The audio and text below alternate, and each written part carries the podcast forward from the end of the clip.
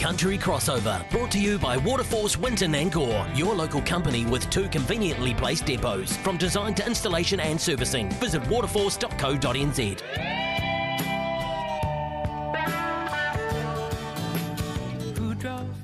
Friday afternoon here on the muster. We are doing the country crossover thanks to Waterforce. Jamie Mackay for the first time in 2023. Welcome. Great to be on the muster. It's an honour and a privilege, Andy.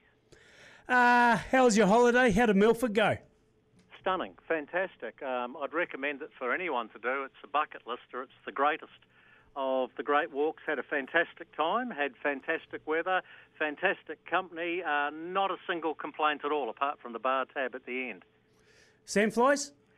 Yeah, there were a few, but not too bad. You can cover yourself in that dimp, and um, of course, we, we, we finished the walk at a place called Sandfly Point before you get picked up and taken across to uh, Milford Sound. There's a few running around there. It'd be fair to say, but no, it wasn't. It wasn't a major issue. They seem to uh, be attracted to some people more than others. Perhaps my blood alcohol content was too high during the Milford walk, and they didn't want a piece of me. But no, look, not too bad. You know, just just cover up. I hear the fans of white stale pale males. They what? They're fans of the white stale pale male, aren't they, Sandflies? Oh, well, as the middle aged one, I'm almost too old to be one of those. so, uh, no, I've missed it. Seriously, beautiful, beautiful scenery, stunning going over the Mackinnon Pass.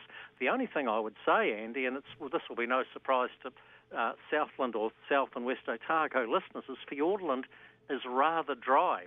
You know, you wouldn't think you were going through a rainforest. They've only had, I think they'd only had about one or two days of rain uh, in January, which is a bit like where you are at the moment. I know you're getting some rain today. Hopefully, it'll be enough to give things a good drink. Yeah. It won't be a drought or a dry spell breaker, but anything is better than nothing.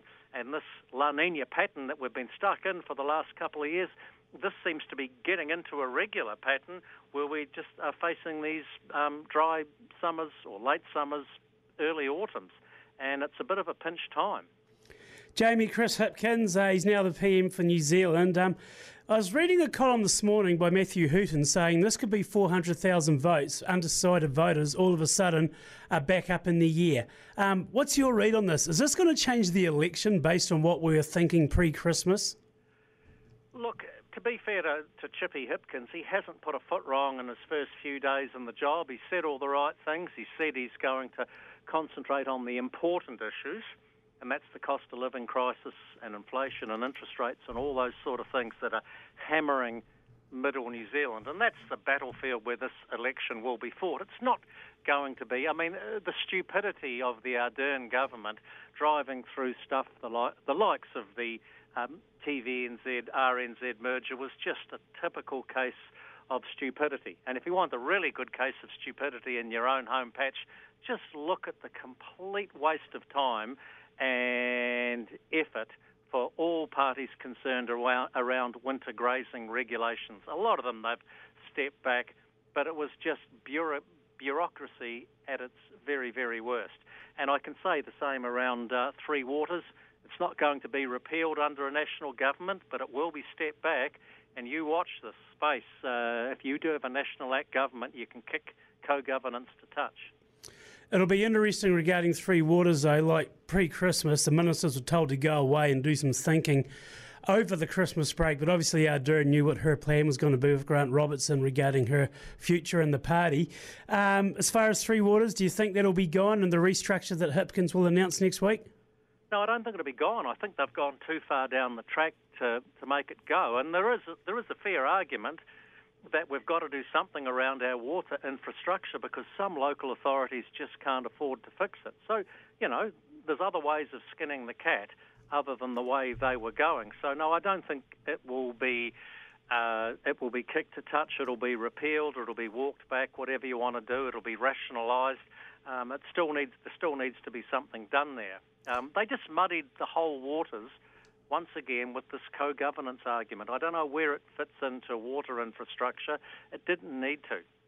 Yeah, Nanaia Mahuta, um, this is definitely going to be a loss for her, isn't it, though, if something goes through in a different way, shape or form than what it currently is? Well, I think Chris Hipkins is, uh, let's be honest about Jacinda. She had her good points, but she was an ideologue, you know, very idealistic.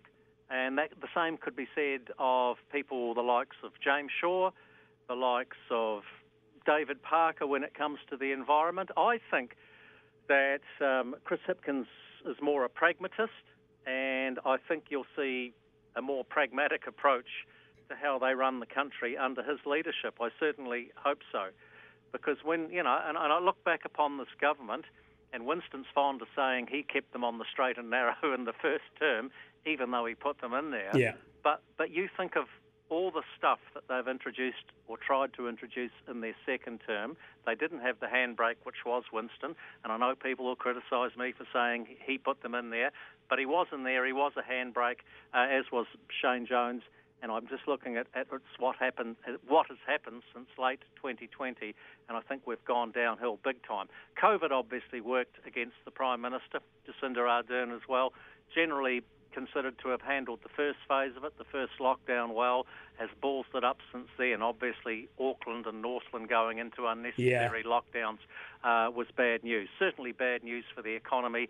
We've overcooked the economy. Adrian Orr has completely cocked up there.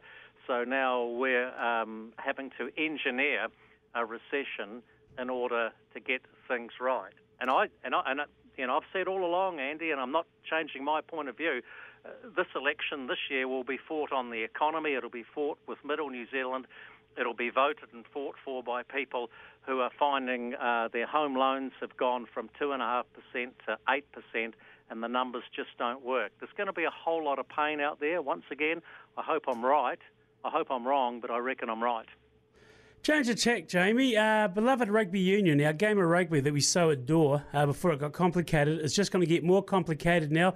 English Rugby Union has come out saying everything below the top two leagues, which is professionalism more or less, um, is going to be waist down tackling. This isn't going to go good. No, I, I agree with you because uh, sometimes waist down tackling can be more dangerous uh, than, you know, chest tackling or abdomen tackling if you want. I know they've got to protect the head. The head's sacrosanct, I, and I and I get all of that. Um, but sometimes, uh, if someone's coming at you straight on, Andy, and I normally tried to avoid them when I was playing fullback for Riversdale, just as you did when you were fullback for Balfour. But if you're going to lower your head and try and get it down to below um, below waist, you, you may come off worse. And I'm talking neck injuries there. So, look, rugby's a contact game. We accept that and those are the risks you take when you play it. And I think we've gone a long way, a long, long way to cleaning up that part of the game. But I, I'm with um, Johnny Sexton, that great Irish yeah. first five eight. This is a bridge too far. Yeah, like say Alan Byrne or the great Noddy Orr charging at you from five metres out. You've got to have to do what you can to try and lower them. And chances are, if you try and tackle them lower, you're going to do more damage than good.